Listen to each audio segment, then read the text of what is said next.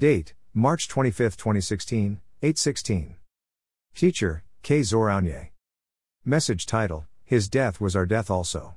Galatians 2.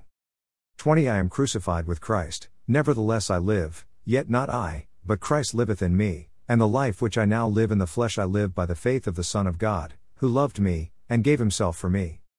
Jesus took the penalty of sin that was put on us. That penalty was death. The Bible said he died for us when we were still sinners. No one understood him being crucified, that's why he pleaded that we be forgiven because we did not what we were doing. Now we have come to light. If you are born again, it means someone told you about his death on the cross for your penalty and you understood. The verse above goes on to say we were crucified with him in the sense that as he died for my sins, I also paid my price through him. My acceptance of his death specifically for me made me a participator in the crucifixion. This is a day set aside to rejoice for the level of love Jesus showed you to take your place. As for us, we were still Gentiles, out of touch with God, but He made room for us with open arms that we might also be part of the chosen family. Thank Him for His love, for He said in John, No greater love is there than a friend who lays his own life for another. John 15.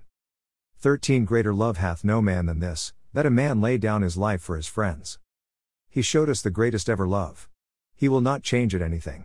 If he died for you whilst you were ignorant of what's happening and had hope in you that you will find out someday, why should he love you less now that you know the truth? Have a blessed day. Hashtag Good Friday.